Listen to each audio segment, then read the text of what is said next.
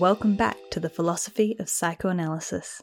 My name is Nina McIlwain, and in Season 2, we're going to be bringing you a series of lectures from Associate Professor Doris McIlwain on personality from a psychoanalytic perspective. These lectures will be coming out weekly starting next week. Here is a small taste of what is to come. Please enjoy. I want to ask you a few questions to demonstrate that there is a way that you can approach even quite unusual cultural phenomena from a personality perspective. Okay, so if I were to open a big set of doors over there, and I had, unbeknownst to you, set up a, a bungee jumping experience, and it was totally free, which of you would go bungee jumping straight away? Fantastic. Whoa. Who would never go bungee jumping? Far out. Who didn't put up their hand?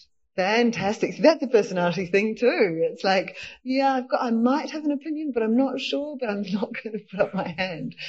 Some of the reasons why you didn't put up your hands, can I just ask you? Anybody prepared to say why they didn't put up their hand? Couldn't decide or you need to be persuaded. How delightful.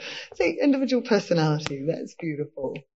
Thank you to all of our listeners for their wonderful feedback, and we look forward to seeing you next week. We are more or less merged most of our lives. We are scaffolded by our parents. We link up to groups. We have group identity, group solidarity, etc.